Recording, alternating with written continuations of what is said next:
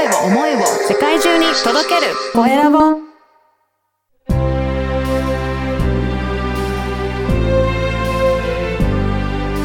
経営者の志。こんにちは。山口智子です。今回は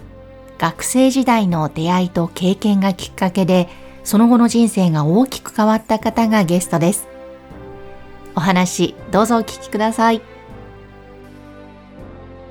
それでは今回のゲストは英語講師の佐藤圭さんです。よろしくお願いします。はい、本日はどうぞよろしくお願いいたします。英語講師の佐藤圭です。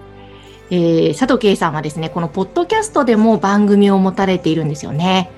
そうですね。英語で人生開花という英語の名言やことわざをご紹介して、学習や日常に活かせるお話やエピソードを交えて配信しておりますので、ぜひこちらも今後ご視聴いただけたら嬉しいです。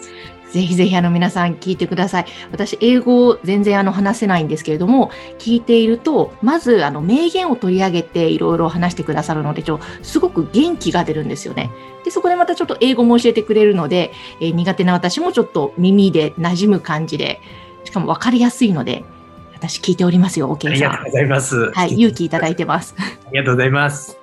そして、あの、英語講師の佐藤圭さんなんですけれども、ちょっといろいろ、まあ、いろんな会社の経営もされているということで、はい、そのお仕事内容について最初教えていただけますか？はい、そうですね。今は社会人向け、主に経営者向けの英語の授業をさせていただいております。まあ、いろいろ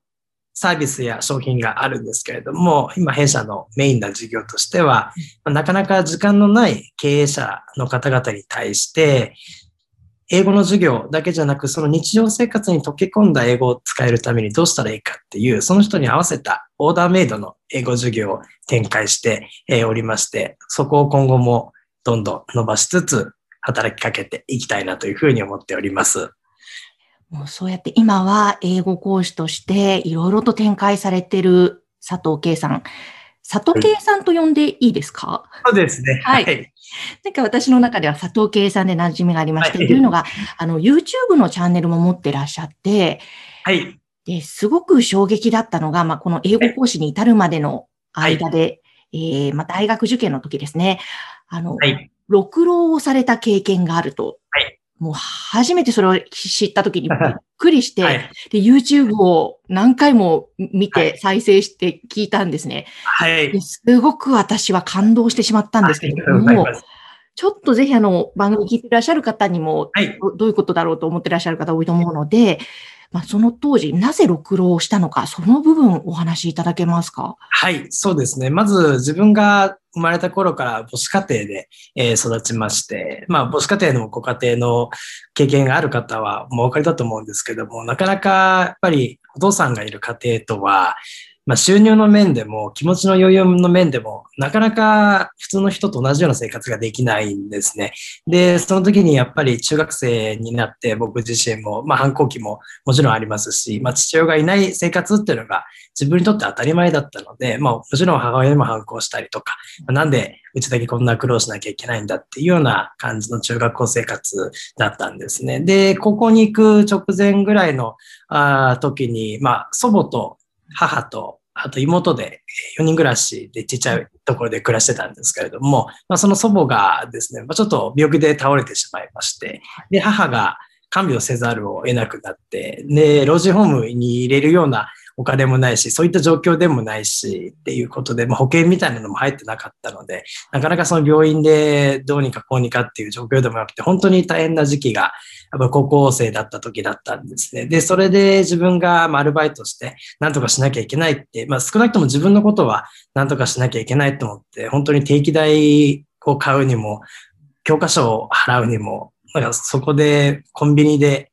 ご飯を買うにもすごくやっぱり一回一回お金を使うことに躊躇してた時期があって、その中でこのままだと人生が真っ暗だなって思った時に、たまたま無料体験で行った英語の塾や高校の先生の英語の授業を受けて、すごく面白かったんですね。この中学校の時はなかなかその英語の面白さに気づかなかったんですけども、やっぱり先生のキャラクターとか雰囲気とかテンションとか見たときに、まあ、ものすごくすごいかっこいい大人に出会って、こうなりたいって思って大学受験志すんですけども、まあ、なかなかやっぱり資金的な面で難しかったりとか、日本って奨学金ってあるんですけど、奨学金も審査がありまして、収入が極端に低い人借りれないっていう、まあよくわからない制度なんですよね。で、結局後でそれを返さなきゃいけないっていう、まあ、いわゆる借金なわけ。で、給付金型の奨学金ってやっぱりないので、なんで奨学金借りなかったんですかとか、なんかそういうことを言われたりするんですけども、まあ、やっぱり当事者としてはなかなか状況が難しいことがあって、でも、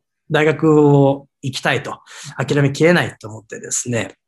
ずっと受験勉強して、あの、アルバイトしたり仕事したりしてお金を貯めてたんですけども、まあ、なかなか前に進めない期間っていうのがずっとありまして、勉強しながら受験するって、まあ、社会人の皆さんこれ聞いてる方よくわかると思うんですけども、仕事しながら勉強するってこんなに大変なことはないんですよね。で、それをやっぱり僕も18、19、20とかのあたりでやってたんですけれども、なかなか前に進めなくて、で、その中でいろんな経験をした上でどうしてもやっぱ諦められなくて、もう一回再挑戦しようと思って、あの、5浪目、6浪目のあたりで最後1年本気でやろうと思って、あの、情報収集のやり方とかも変えつつ、ある程度世の中のことも自分なりには分かってきたつもりなので、まあ、どんな風にすればいいかなっていうことを意識しながら、24歳の時に大学に入るっていう、まあ、そんな経緯がありました。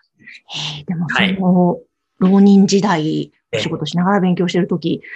な、くじけそうになることはそうですね。もちろんくじけることばっかりでしたし、じゃあくじけた時に、なんでしょうね、その自分がここでくじけたら、まあ大学に行くっていう夢も、やっぱりくじけてしまうんですよね。そうすると、ここまで頑張ってきた、ここ3年間の思いとか、何くそうと思って頑張ろうとしてきたこととか、当時その英語の授業を受けて、いろんな先生の授業で感動した経験とか、もうすべて捨てることになるっていうのが僕の中で思ってたんですよね。で、何が何でもやっぱり先生になってみたいって思ってたので、将来子供たちにみんな夢を諦めちゃダメだよっていう立場の人間が、ここで諦めてどうするんだっていうのを思ってたので、で、一方で、その諦めたところでいくつく先がないので、バイトをしなきゃいけないってなった時に、やっぱりこのままだとダメだなっていうのはずっとあって、でももちろん途中でくじけたことも、あの、停滞してたこともあるんですけども、やっぱりどっかのタイミングではしっかりやりきりたいなっていう思いがあったので、やっぱり当時の感動が未だに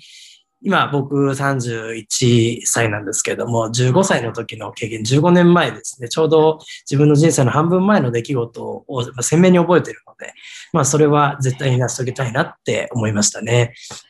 え、その15歳の時の感動したことを鮮明に覚えてる、それは具体的にどういう感じだったんですか？そうですね。やっぱりその高校に行くと人生の幅って広がると思うんですけども、例えば中学校までって僕も普通の公立で地域にえー、根ざした高校、あの、中学校に行ってて、まあ、小中学生なんて移動範囲限られると思うんですよね。で、高校になると移動範囲もある程度広がってきて、で、高校生を教える大人って、まあ、ちょっとすごく、あの、主観的なことを言うと、やっぱり中学生を教えたいと思うか、高校生を教えたいと思うかで、えー、考えるその先生の子供に対するあり方ってやっぱり違うと思うんですよ。中学生はやっぱり子供。で、高校生は大人になる一歩、二歩か手前の世代を教えたいっていう人が集まってるので、なんかすごく僕の中で思いに強い人が多かったなっていう印象だったんですよね。その時に出会った、まあ本当にこれは運で、ご縁で、他の人がどうやって真似すればいいかっていうのはわからないんですけども、いろいろ無料体験の塾行ったりとか、自分で情報収集調べていったりして、で、英語の先生も、まあ、高校だとたくさんいらっしゃるので、その中で面白そうな先生と話してみたりとかっていうので、まあ、これっていう経験というよりかは、英語の先生っていう人たちに出会って、生き様を教えてもらったっていう経験で、大人になってみたいなって思ったのが、今の自分の原体験ですね。生き様をもらった。うんはい。それはこの人かっこいいなっていう方がいらっしゃったんですか？そうですね。かっこいいなっていうのもそうですし、まあ、授業が単純に分かりやすかったっていうのがあったんですね。例えば中学校3年生の授業よりも、高校1年生である最初の単元の方がやっぱり簡単なんですよね。で、中学生っていろんなレベルの子がいますけど、高校って僕の時は本当に低変校に入って、偏差値も当時40あったかないかぐらいの高校にしかやっぱり入れなかったんですね。先ほどのその、えっ、ー、と、経済的な不安とか、あとは、なんか、習い事をやってたわけでもないし、えー、先に進めない時期もあったんで、入れる高校って限られてて、じゃあその中でも勉強しろって言われたらできるとは思うんですけども、じゃあ、塾に行ってる子たちと肩並べてできるかっていうとできないので、なんかその時は諦めかけてた時にそういう高校入って、なんか生き方を教えてくれるとか、このままじゃダメだよとか、これはダメだよっていうことをちゃんと教えてくれる先生がいたっていうのはすごく良かったですね。そうん。じゃあ本当にその出会いが今につ本当つながってらっしゃるわけですよね。はい。えー、じゃあもう今英語の教える側に立って、その時のことも生きていらっしゃいますか？そうですね。やっぱり、あの、素直になろうっていうふうに思って、例えば英会話スクールとか、これ聞いてる方々も言ったことあると思うんですけども、英会話スクールって基本的に生徒をけなしてはいけないんですね。うん、生徒というか、英会話スクールだと生徒というよりもお客さんという感じになるので、例えば飲食店行って、店員さんになんかいや、あの、あだこうだ言われる筋合いは多分ないと思うんですけれども、それと同じように英会話の先生も、どんなに生徒が勉強してこなくても、どんな状況だったとしても、基本怒らない。まあ、怒らないというか、注意しないというか、あ、大変ですよね、忙しいですよねっていうふうに言うんですけども、僕はちょっとそれができなくて、本当に正直に、これはいけないですよと、お忙しいのはわかるんですけれども、まあ、こういうふうにやったらどうですかとか、あの、こんなふうにじゃあ宿題増やしますねとか、まあ、いろんなその状況によるんですけれども、やっぱり目標達成したいと思って来てくださってるので、できなくていいことを、できなきゃいけないことを大丈夫ですよってやっぱり言うのは無責任だと思うんですよね。なので、その時に僕がやっぱり15歳の時気づいたのは、ダメなことはダメって言ってくれる先生がいて、このままだとやばいって、本当に担当直に言ってくれる先生がいたので、それが自分の糧になってますね。なんかそこは素直になろうと思って、たまに、あの、ちょっと合わなくて、あの、そんなテンションでできないよっていう人もいますけど、まあそれはそれで一つだと思うので、結果を出すっていうことがすごく大事なんだなっていうことを、そのやっぱり高校生の頃にすごく感じて、やっぱり数字とか、そのまあお金なのか体力なのかわからないんですけども、まあ、目に見える指標を出すためにはある程度のストレスってかかると思うので、そこを一緒に頑張れる存在になりたいなと思って日々奮闘してますね。実際どうですか？現場で、もういろんな学生さんたち、社会人もそうですけど、はい、見てこられて、はい、もう嬉しかったことっていっぱいあると思うんですけども、はい、どの辺でやりがい今感じていらっしゃいますか？そうですね。やっぱし、その、僕はこの仕事をお金を払ってでもやりたいって思う仕事なんですね。で、やっぱりというのも自分自身がこの教育っていうあり方で人生変わったっていうので、まあ恩返しをしに行く分野だと思っています。で、その時に、まあ、やりがいとか楽しいことって何かって、まあ、よくその先生だと生徒からありがとうって言われることとか、なんか言うんですけれども、なんかそこよりも、やっぱり成果が出て、もしくは、その自分の授業を受けてくださって、その人の中にビフォーアフターが出来上がった時、前まではこれができなかったけれども、これができるようになったっていうのを、本当に楽しそうに見てる姿を見るのが楽しいですね。